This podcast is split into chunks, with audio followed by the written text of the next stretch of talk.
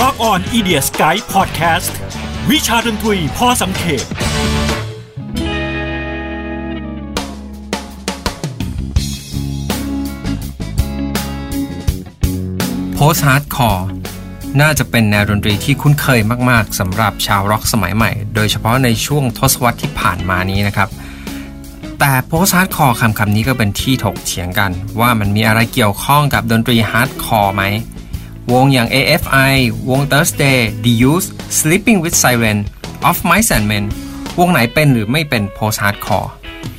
สวัสดีครับ ผมบอมสุวาทิน หรือดีเจบอมจาก Rock on Radio ขอต้อนรับทุกท่านเข้าสู่รายการ Rock on Idiot Sky วิชาดนตรีพอสังเขปพจนานุกรมดนตรีสำหรับคอเพลงทั้งหน้าใหม่และหน้าเก่า วันนี้เราจะพูดถึง post hardcore scene ดนตรีที่เพิ่งผ่านจุด peak ไปก็ไม่นานนักนะครับ แล้วก็น่าจะยังอยู่ในกระแสความสนใจของคอเพลงยุคปัจจุบันไม่น้อย post hardcore เป็นแนวดนตรีย่อยส่วนหนึ่งของพังมีรากฐานที่ต่อยอดมาจาก hardcore punk แล้วก็ยังคงความหนักความเกรี้ยวกราด แต่เพิ่มเติมสัดส่วนของไอเดียในการแสดงอารมณ์ที่หลากหลายมากขึ้น ใน EP นี้นะครับผมทำเรื่องโพส t าร์ดคอร์เนี่ยก็ต้องออกตัวก่อนว่ามันเป็นแนวดนตรีที่คนให้ความหมายกับมันหลากหลายมาก ว่าอะไรคือโพส t าร์ดคอร์และแต่ละสายก็มีพัฒนาการที่ทั้งมีความเชื่อมโยงกับ hard hardcore แบบดั้งเดิม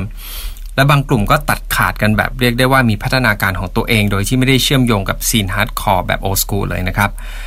และมันก็อาจจะมีชื่อวงที่คาบเกี่ยวกับบรรดาวง emo screamo ก็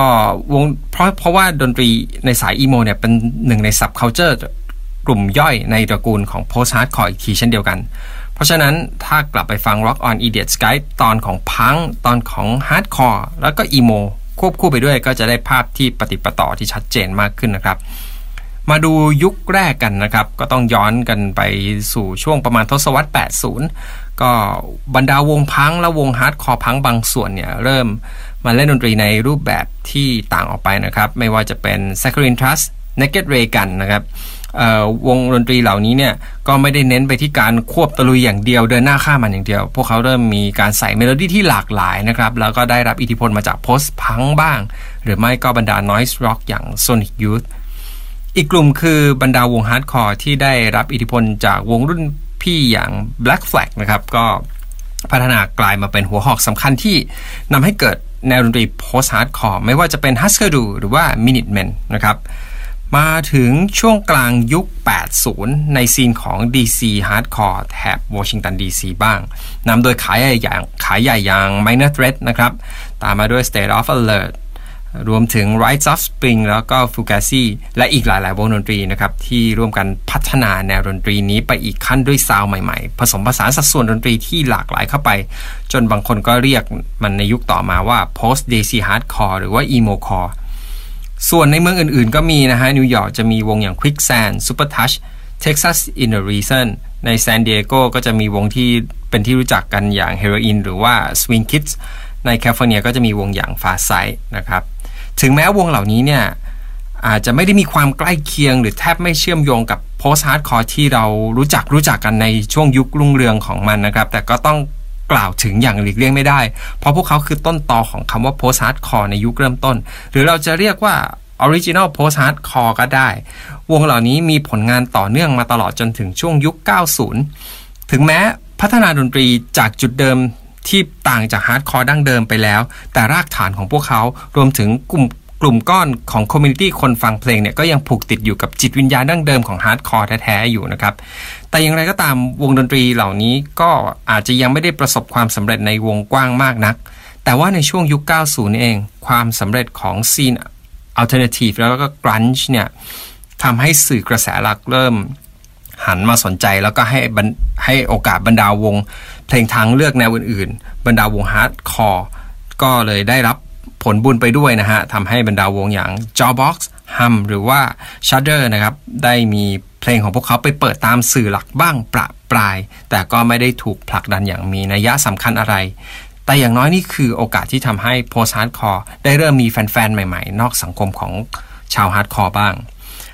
จนล่วงกระทั่งเข้าสู่ช่วงยุค 2000 การปะทุ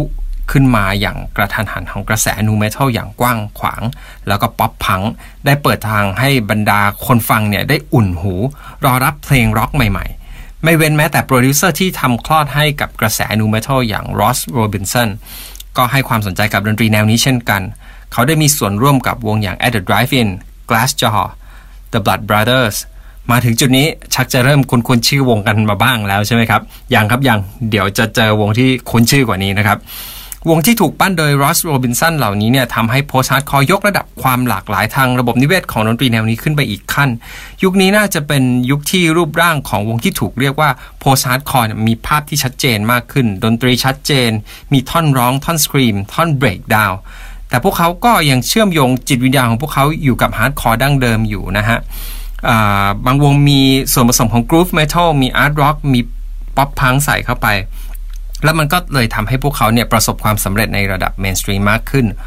โดยวงอย่าง AFI เนี่ยขึ้นบิลบอร์ดไปถึง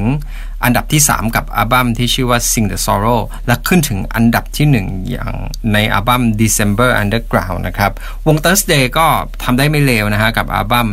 War All the Time ขึ้นไปถึงอันดับที่ 7 สิ่งที่สำคัญมากๆของวงในช่วงยุคต้น 2000 นี้ คือพวกเขาได้พิสูจน์ให้เห็นแล้วว่า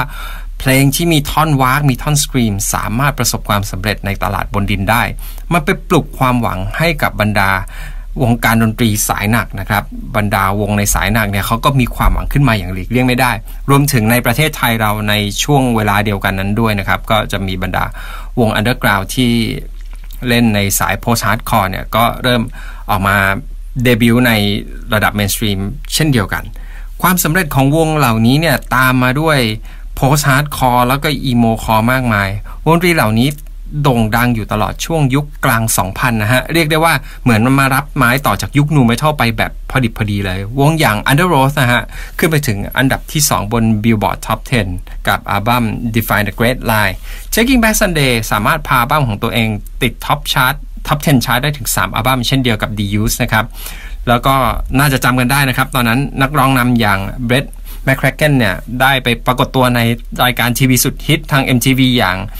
The Osbournes นะครับ เพราะว่าตอนนั้นเขาก็เป็นแฟนกับ Kelly Osbourne ลูกสาวสุดรักของป๋า Ozzy นั่นเองเห็นได้ว่ายุคนี้เนี่ยวงดนตรีในแนวนี้ดังตามๆกันมาเป็นขบวนเลยครับ ไม่ว่าจะเป็น My Chemical Romance Senses Fail Alexisonfire The Used From First to Last Thursday Saosin Hawthorne Heights Story of the Year พูดถึงตรงนี้แล้วผมตกหล่นชื่อวงโปรดของใครไปเรื่องนี้ต้องขออภัยเอาไว้เลยนะครับ เพราะว่าในช่วงนี้เนี่ยมีวงดนตรีในสายเนี้ยแจ้งเกิดขึ้นมาเยอะมากนะครับ ในยุคนี้นี่เองที่อาจจะกล่าวได้ว่า scene ของ post hardcore เนี่ยตัดเริ่มจะตัดขาดออกจากสายสะดือต้นทางอย่าง hardcore แท้ๆดั้งเดิมไปแล้ว สังเกตได้ว่าวงรุ่นหลังๆ จะรับเอาอิทธิพลดนตรี ทางดนตรีมาซะส่วนใหญ่ แต่ไม่ได้รับอิทธิพลที่ทางเชิงจิตวิญญาณที่เกี่ยวข้องมาจาก scene hardcore เดิมนะฮะ ไม่ว่าจะเป็นเนื้อหาอย่าง hardcore เนี่ยเขาจะพูดถึงเรื่องคล้ายๆพังหน่อยนะฮะ ไม่ว่าจะเป็นเรื่องการเมืองเรื่องปัญหาสังคม แต่ว่าในสาย post hardcore เนี่ยก็จะมีลักษณะเนื้อหาที่พูดถึงความรู้สึกเบื้องลึกในจิตใจ เรื่องราวความปวดร้าวความหวังความฝัง